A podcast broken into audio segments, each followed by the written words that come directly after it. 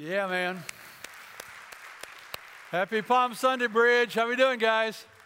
Can, can I just be honest with you right up front? I'm going to be whether you say yes or not, but it's just nice to ask. Uh, something's been troubling me for a number of years now, and, and that is that it seems like Palm Sunday has become the neglected stepsister of Easter. Do you ever feel that way? It's kind of like Easter's coming, Easter's coming. Oh, yeah, it's Palm Sunday. It's, you know, but hear me, guys. Today is one of the highest days in the entire Christian calendar. It's one of the most important days in our lives as followers of Jesus Christ. It is not an afterthought, it is the point of the whole deal. Hear me. Our hope is built on nothing less than Jesus' blood and righteousness. Can we give it up for Jesus this morning? Come on. Now, don't misunderstand me. Don't misunderstand me. I love Resurrection Sunday. Can't wait for next week. Easter is going to be awesome. But you can't have a resurrection unless there's been a crucifixion. We might could just camp out there the whole morning. What do you think? That's not just talking about Jesus, that's talking about us. You can't have a resurrection till there's been a crucifixion. And so somebody has to go to the cross. So, in terms of how we worship here at the bridge, on Palm Sunday, uh, we're, we're talking mostly to believers. We're talking mostly to those of you that are followers of Jesus Christ and you, you've discovered what it means to have a fresh start and new life in Him. And we've come together specifically to honor our Lord Jesus Christ and what He did for us and, and to trace his steps, to kind of walk through that last week between Palm Sunday and Resurrection Sunday. We're going to honor his sacrifice today. And then I see Easter Sunday as more about new life, fresh starts. And that's why we've been praying for weeks now that 50 people will give their lives to Christ uh, under the Bridge Ministries uh, next weekend, because next weekend is about get them here and let's present the gospel so they'll have a fresh start, new life for Easter. So, you with me? We're going to get them here. We're going to fill this house up and all of our locations. We're going to present the gospel, and 50 people are coming to Christ. Can we give one more hand clap of affirmation of that one? Amen. So, in the time we have today, I, have been challenged to say, Jim, can you get it all in? I don't know, let's try. I want us to walk a mile in Jesus' shoes. I want us to just kind of go back in our minds uh, to, to the Gospels, those of you that perhaps don't know, the four Gospels, Matthew, Mark, Luke, and John, kind of harmonize with each other. They are the description of Jesus' time here on earth from each of those four disciples' perspective. They tell the same story uh, several different times from different perspectives. And so we're going to look at the Gospels this morning and we're going to get a handle on those things that Jesus did during his last week on earth. So here's what we're going to do we're going to summarize the day and then we're going to ask what we, well, what will, easy for you to say, what are we going to do this week on that day to honor what Jesus did on that day back then? Does that make sense? So, our Holy Week, our Passion Week, our week leading up to Easter will be powerful as we prepare our hearts. So, we're going to summarize the Lord's activities day by day. We're going to accept a daily assignment. You may want to take notes. There's a thing in your, in your seat backs where you can take notes. You can go online to the Bridge app and get the notes for today, all of the outlines, all of the scripture. Save it to your journal and take your notes. We've got some assignments today. Let's get into it. And then we're going to close our time this morning by approaching the Lord's table in communion. Let me say quickly you need not be a member or an owner here at the bridge to join us because it's not our table. It is the Lord's table, and it is the Lord that invites you to join. And so, as we come to the close of our service this morning, we're going to approach the Lord's table in communion today.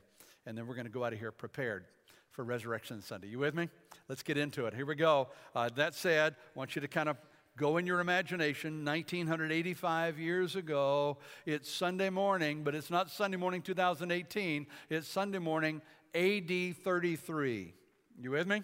Do your heads like this? You with me? You walking with me? Turn the camera on in your mind. Jesus wakes up at the home of his friends, Lazarus, Mary, and Martha. Just a few days ago, Jesus raised Lazarus from the dead.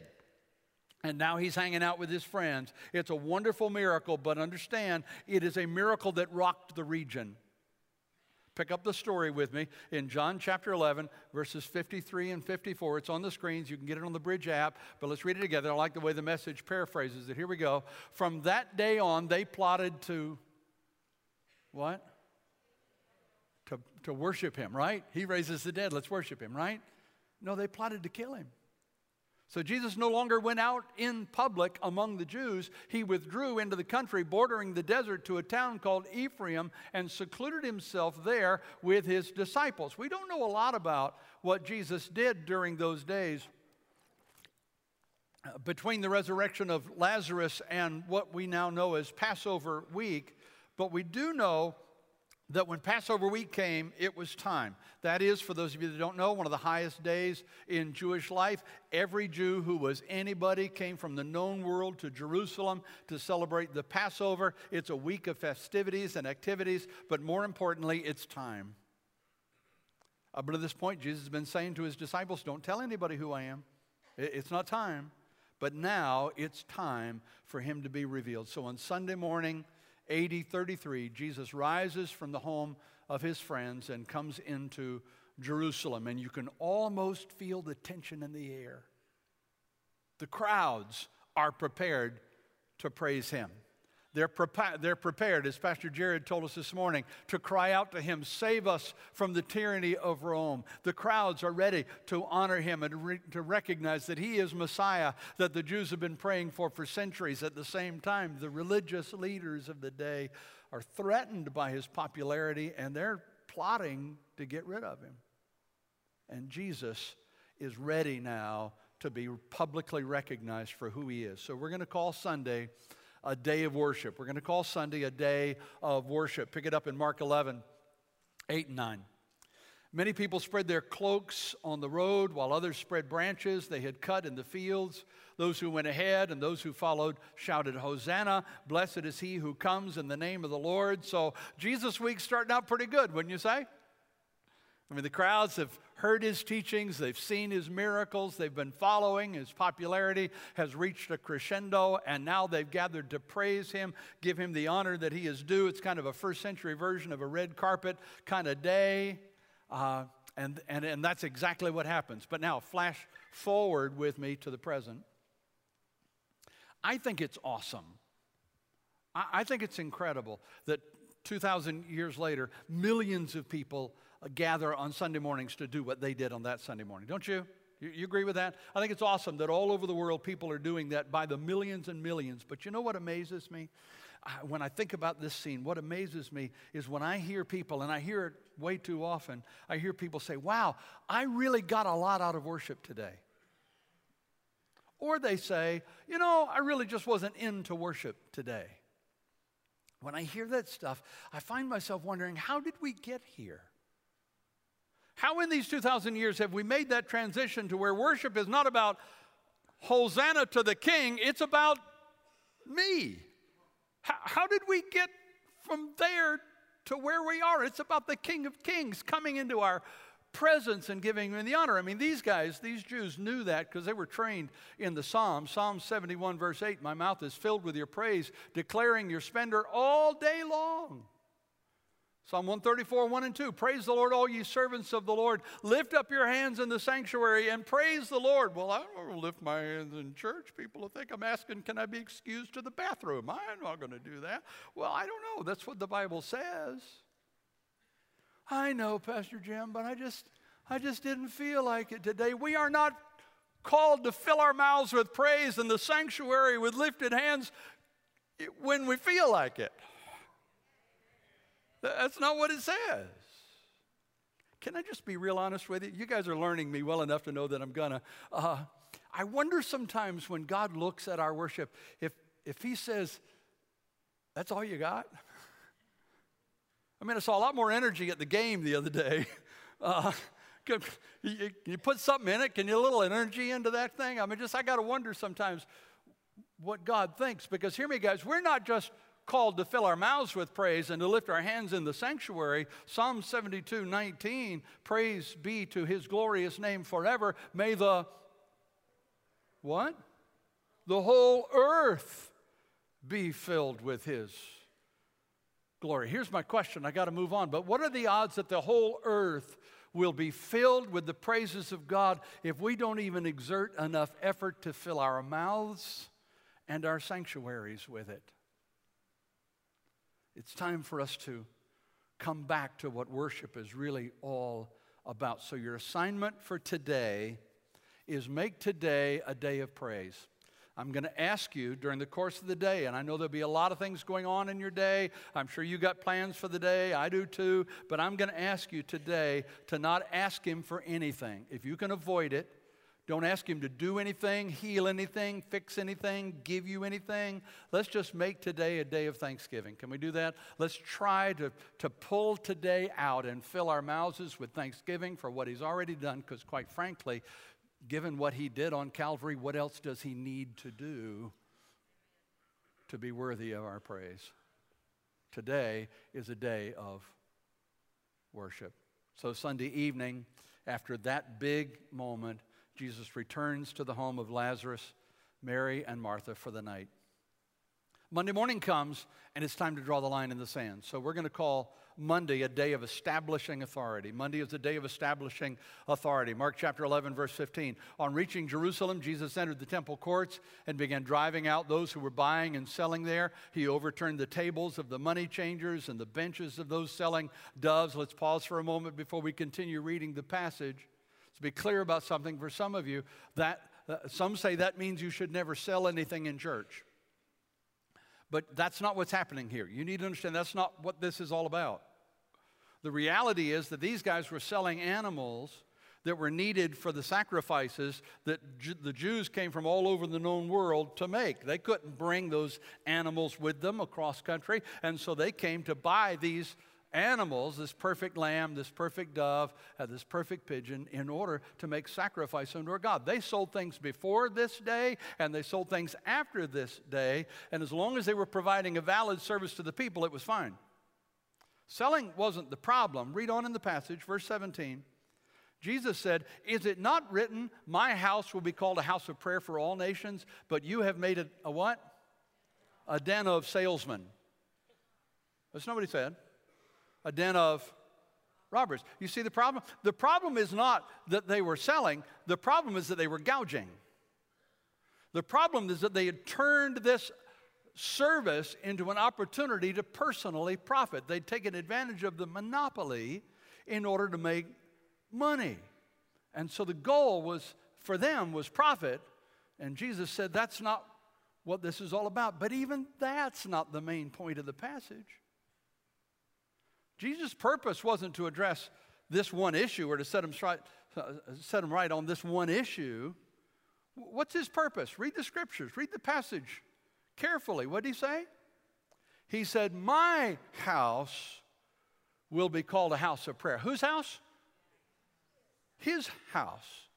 And you have made it a den of robbers. He's establishing his authority. This is the first time he's ever come into the temple and said, This is my house, and you will obey my rules. You'll do it my way because it's my house. And so he's established himself not just as Messiah who's come to save the people, but now he's establishing himself as the Lord of the house. He said, It's about me, and you've made it about you. So, your assignment for tomorrow, for Monday, is I want you to sincerely spend some time from the beginning of the morning asking yourself, Lord, is there any area of my life that I've not made you Lord over? Is there any area of my life where I'm still holding on to authority? God, I'll trust you with this and this and this, but I'm going to hold on to this for myself. Is there any area of your life where Satan is still influencing your thoughts? And if you're honest, you know that. Is there an area where he's manipulating circumstances and you're letting him divert your attention to those circumstances? There's an area where Satan is stirring up conflict in your relationships, and instead of handling that conflict God's way, you're letting Satan influence how you handle them. Is there an area of your life where Jesus is not Lord?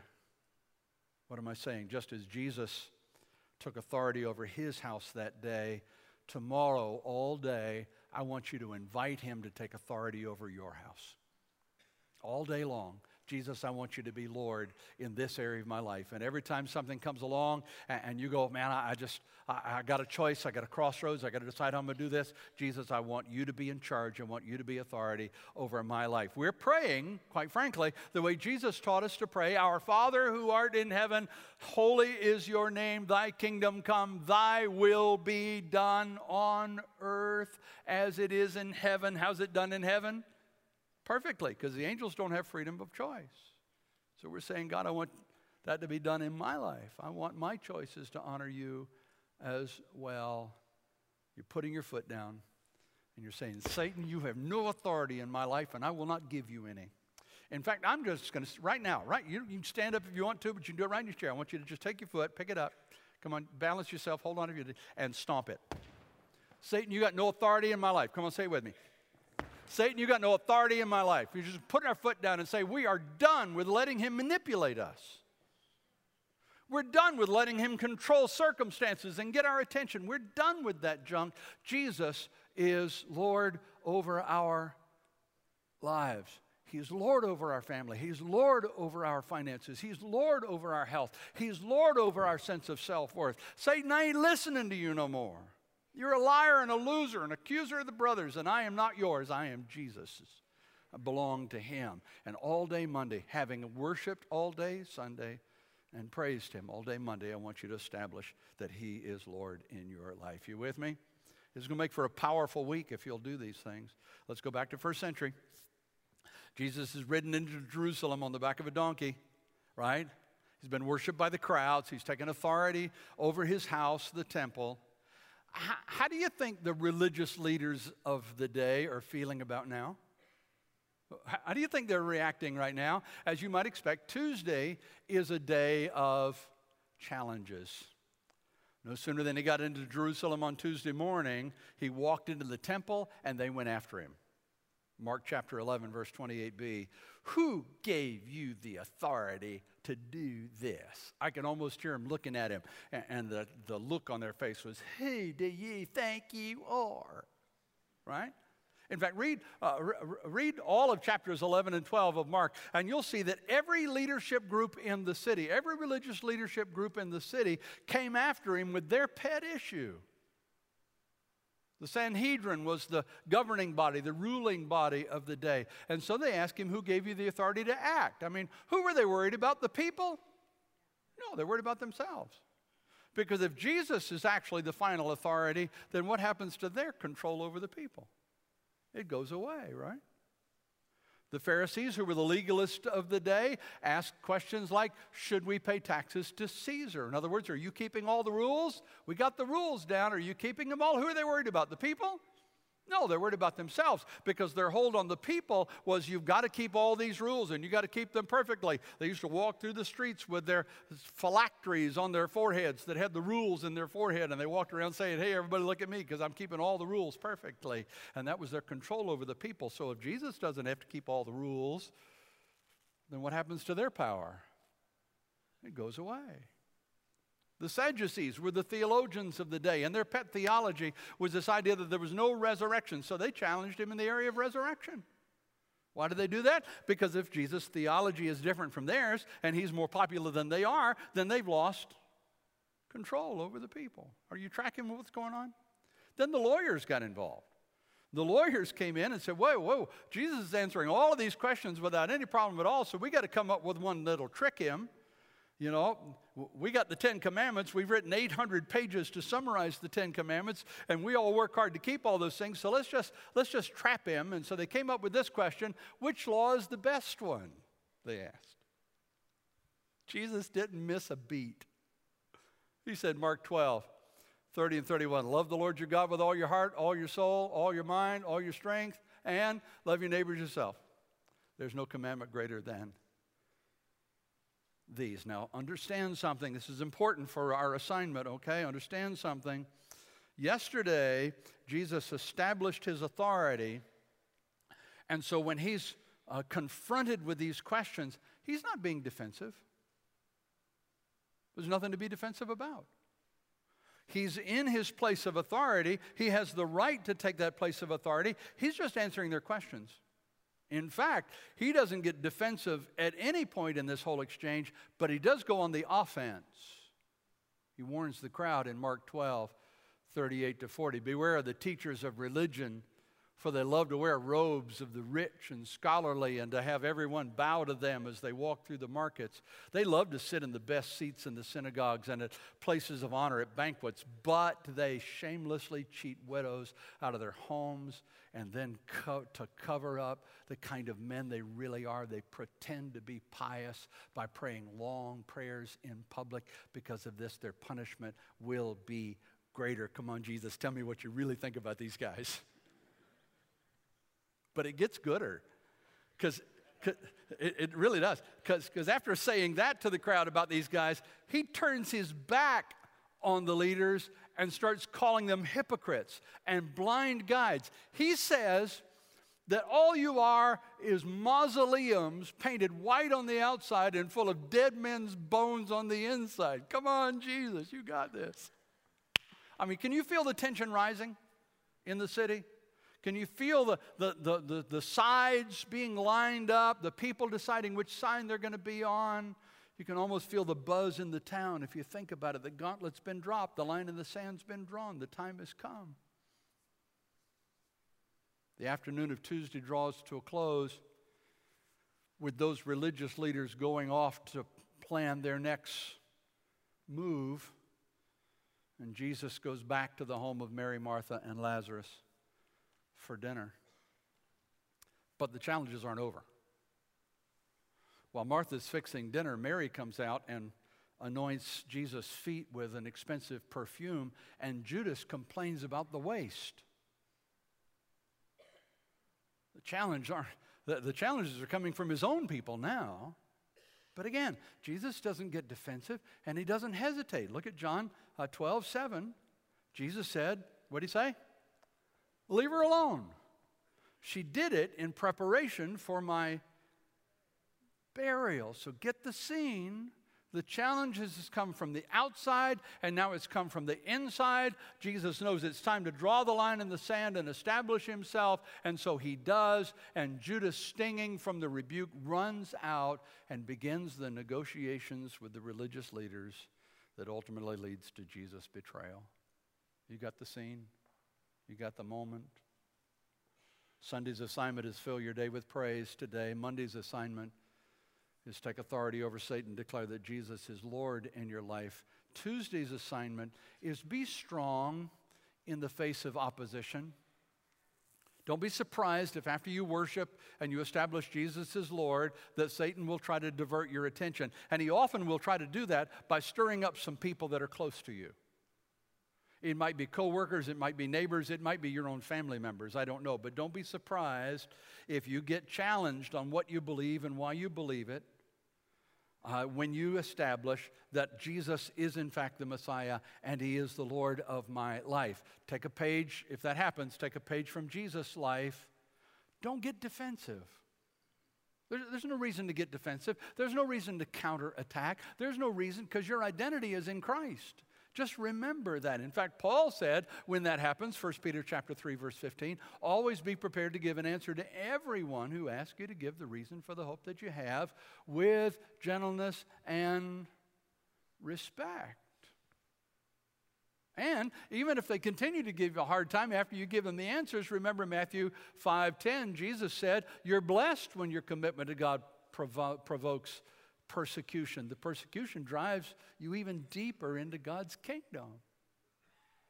So the rest of Tuesday is given to instructions. Jesus has gone back to Mary, Martha, and Lazarus' house. He's dealt with that final challenge from Judas. And then, if you read Matthew 23, 24, 25, you'll see a host of parables that Jesus taught to his followers that night. It's like he's he's, he's saying, okay, guys, the time is here. I got to make sure you know some things before I go, including the teachings about I'm going, but I'm coming back. And you need to watch for the signs that I'm coming back. I'm not going to leave you orphans. I'm going to send the Holy Spirit to be with you while I'm gone. I mean, He's teaching them, He's preparing them. So we're going to call Wednesday a day of preparation.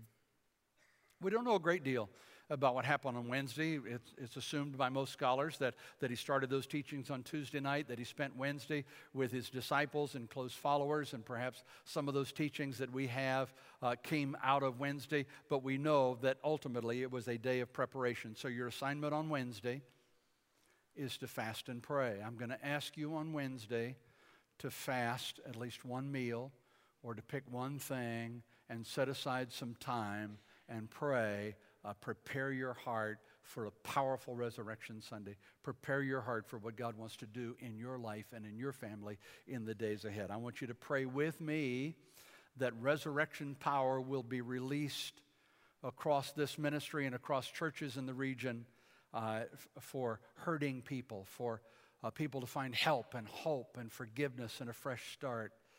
I want you to pray that God will give you favor when you invite your unsaved friends to Easter services, and that, that the churches across this land that honor Jesus and His Word will be filled to the brim next Sunday morning, and that the gospel would go forth in clear ways. So, what's your assignment on Sunday?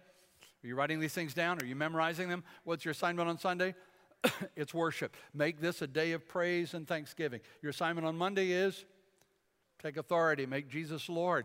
ask Him to show you any area of your life that's not lining up with Him as having authority in your life and, and turn it over to Him. Your assignment Tuesday is be strong in the face of opposition. If, if somebody comes against your faith, they don't understand your faith, just be ready to give them an answer for your hope. And if even then they push back, just remember you're blessed when you're persecuted for Jesus' sake. And then Wednesday, your assignment is to fast and pray. Let's pray that God will be honored in this Easter season in this region and around the world. Thursday, Thursday we're going to call a day of service.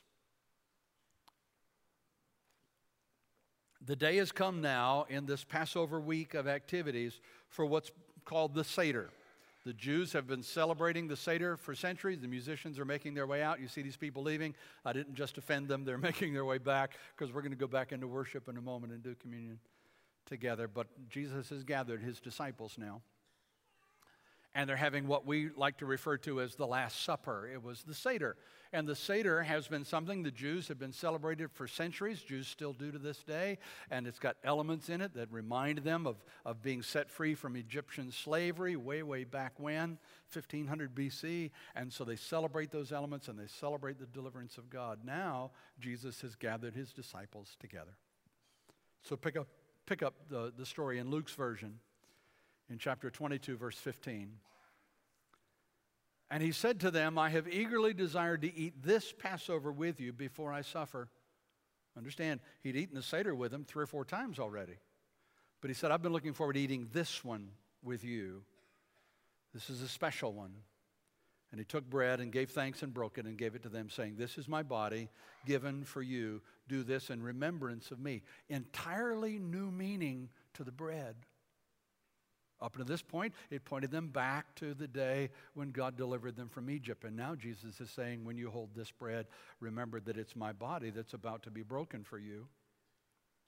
In the same way, after the supper, he took the cup saying, This cup is the new covenant in my blood, a whole new relationship, a whole new way of relating that's being poured out for you.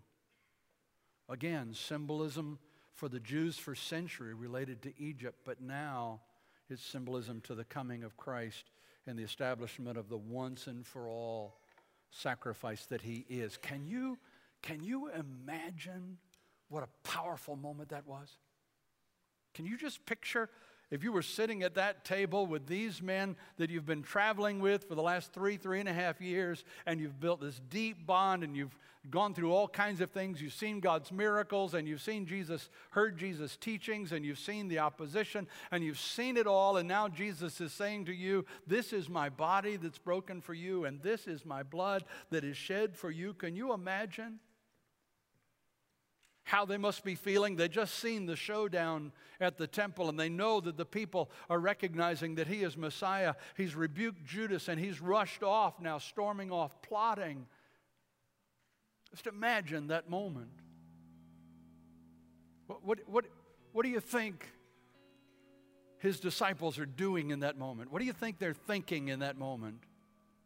Put yourself in their shoes. What, What might you be thinking in that moment? What might you be doing in that moment? It may surprise you to find out what they were doing. Luke chapter 22, verse 24. The apostles began to argue about which one of them was the most important. Are you kidding me? His own disciples are making it about them in that moment that Jesus just said, I'm going to die for you. He spent the last day and a half preparing them for this moment, and now they're fighting over who gets to be first. Can, I be honest with you? Uh, when I read Jesus' response to their question, it just reminds me I got a long way to go to be like Jesus. I got a long way to go. Because his response blows me away every time. Pick up the story in John's version.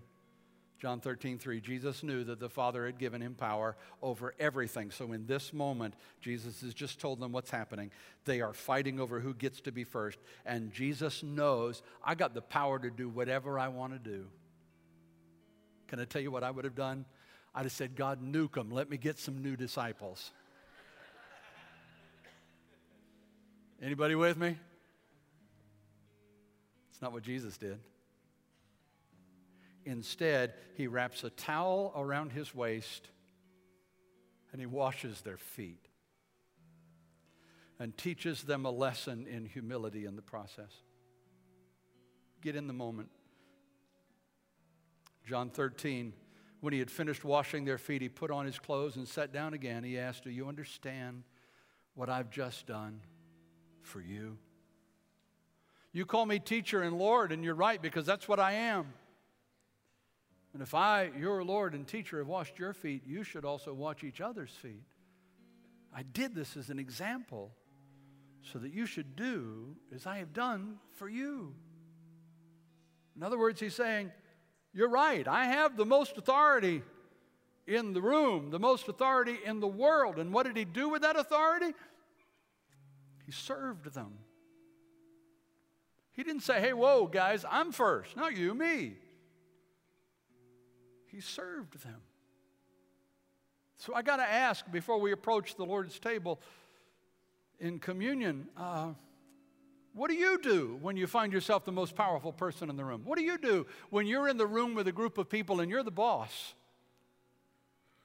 What do you do when you're the parent at home and your kids are acting out selfishly? What do you do when you're a leader at church and the volunteers don't show up again? What do you do? What do you do when you're the hall monitor at school and the kids are acting like children, like kids? What do you do when you encounter a homeless person on the street? I can tell you what Jesus did. He served. He served. And if your identity is really in Christ, you will too. So, your assignment for Thursday this week, our assignment for Thursday this week, is I'm going to ask you to serve outside your comfort zone. Serve somebody you don't have to serve. Serve somebody that has no right to expect to be served by you. Serve. Stretch your comfort zone. In fact, we, that's why we gave you the just because cards and Easter invite kind of stuff. There's packets out there. You can get more of those if you ran out already. On Thursday, we're going to blitz this community with kindness, and we're just going to say, I'm serving you just because. Just because that's who I am. Just because that's who Jesus is. I don't want anything back from you. I'm not trying to get a response. If you come to our Easter services, we'll treat you warmly. We'll welcome you. But here, I just want to bless you. There's even suggestions on how to do that. Later that evening, Jesus gives his farewell message. John 14, he said, Don't be troubled. I'm going. I'm going to prepare a place for you, but I'm not going to leave you alone. I'm going to send the Holy Spirit. And then he goes to Gethsemane where he prays Father, let this cup pass from me. He understood how painful it was going to be. He understood what was before him. He knew that he would be in a series of illegal trials, he knew that he would be scorned and beaten, tortured to near death. He knew that he would die the most painful death known to man at the time. More importantly, he knew he was about to take on the penalty of every sin that had ever been or ever will be committed. Every gossip, every lie, every murder, every rape, past, present, and future. He was about to take it on himself. No way that was easy. But he made the servant choice. He made the servant choice. I can almost imagine Jesus in Gethsemane saying, Is there any other way that Jim can have his sins forgiven? Knowing that the answer was, If there's any justice, if there's any fairness, if there's any holiness, somebody did the crime, somebody's got to do the time. And Jesus said, I'll do it. I'll pay it. I will pay the price. That's the setting. That's the moment that Judas kissed him on the cheek in a kiss of betrayal. So, Friday for us is a day of commitment. It's a day of commitment. It's a day to remember that whether we feel like it or not, whether they deserve it or not, we've been called to be like him and to serve. John 3:16 for God so loved the world that he gave his one and only son that whoever believes in him will not perish but have everlasting life. Would you get the communion elements in your hand? Pastor Jared and the team are going to lead us in song, and as we do, I'm going to ask you to reflect on these elements, let them speak into you, and then I'll come back and I'll lead us in taking these elements together.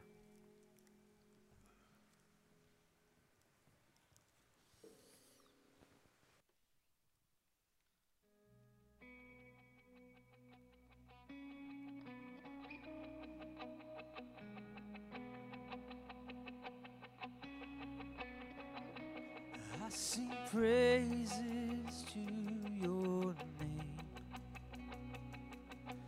Praises to your name. The name that's so much higher than all names. And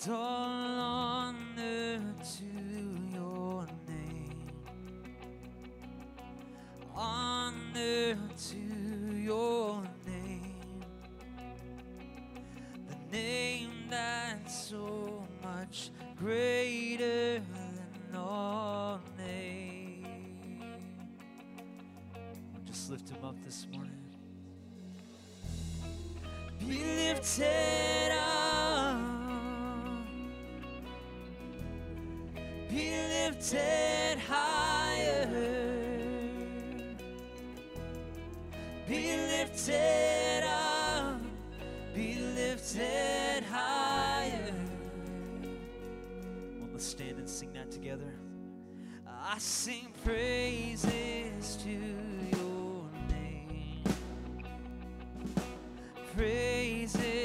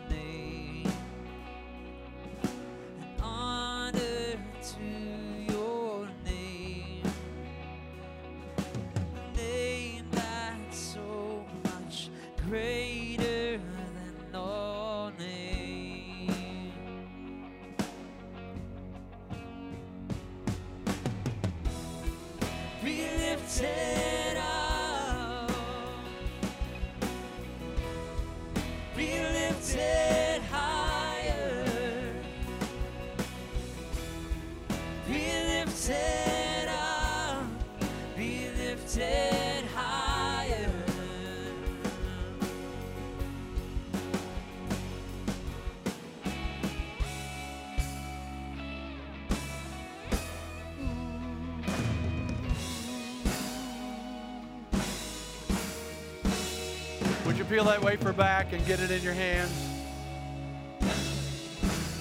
Hold that wafer up and let it be a reminder of Jesus' body that was broken for you. Would you break it? And picture the body of Jesus Christ that was broken on your behalf. Let it be a reminder of what He's done for you. I'll say again, given what He did for us on Calvary, what else does He need to do to be worshiped? The answer is nothing. Would you receive the wafer together? Then would you peel that next layer back and expose the juice? Take it into your senses, smell it. Let it be a reminder of who Jesus is, what he's done, the power that's available to you. Father, thank you for loving this world, for loving me so much that you sent your son Jesus to pay the price for my sin. He didn't have any sin. He didn't pay for his. He paid for mine. He paid for ours.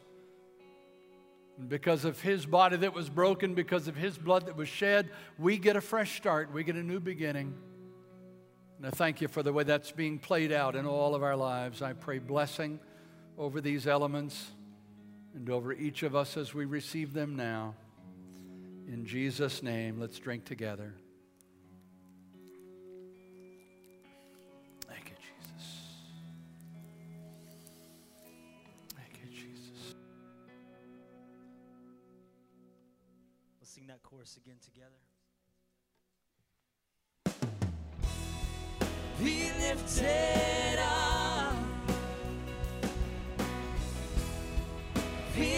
Be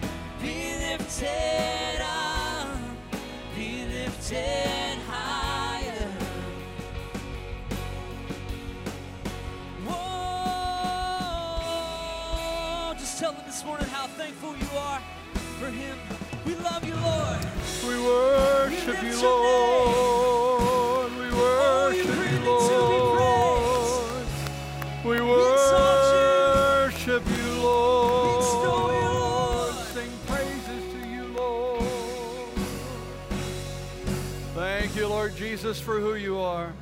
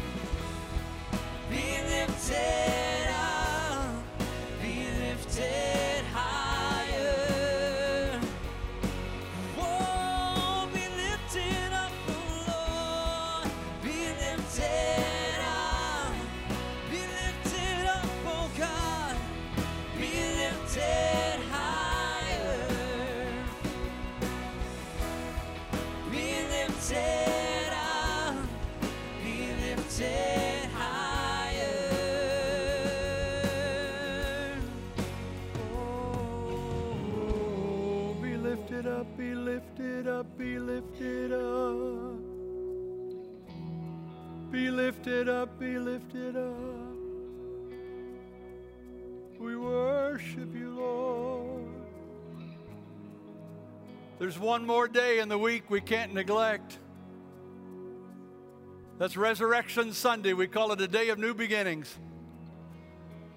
Ephesians 1:19 I pray that you will begin to understand how incredibly great his power is to help those who believe him. It is the same mighty power that raised Christ from the dead and seated him in the place of honor at God's right hand in heaven, far, far above any other king or ruler or leader. And God has put all things under his feet and made him the supreme head of the church, which is his body filled with himself, the author and giver of everything, everywhere that same power is yours today, church. Father, thank you that we can lift your name up. And you said, when we do, all men will be drawn to you. So as we go from this place today, Lord, let us go empowered by these assignments and reminded of your power that's with us. Give us favor as we bring people together tomorrow or next Sunday morning for the purpose of presenting the gospel simply. Holy Spirit, do your work this week and next Sunday. In Jesus' name. And all God's people said, Amen. Amen. God bless you. Thanks for coming. The altars are open. If you need to pray with somebody today, take advantage of that opportunity. If you've given your life to Jesus, we want to know. Text to me, 55498, New Life. We want to pray for you. God bless you guys. Have a great week.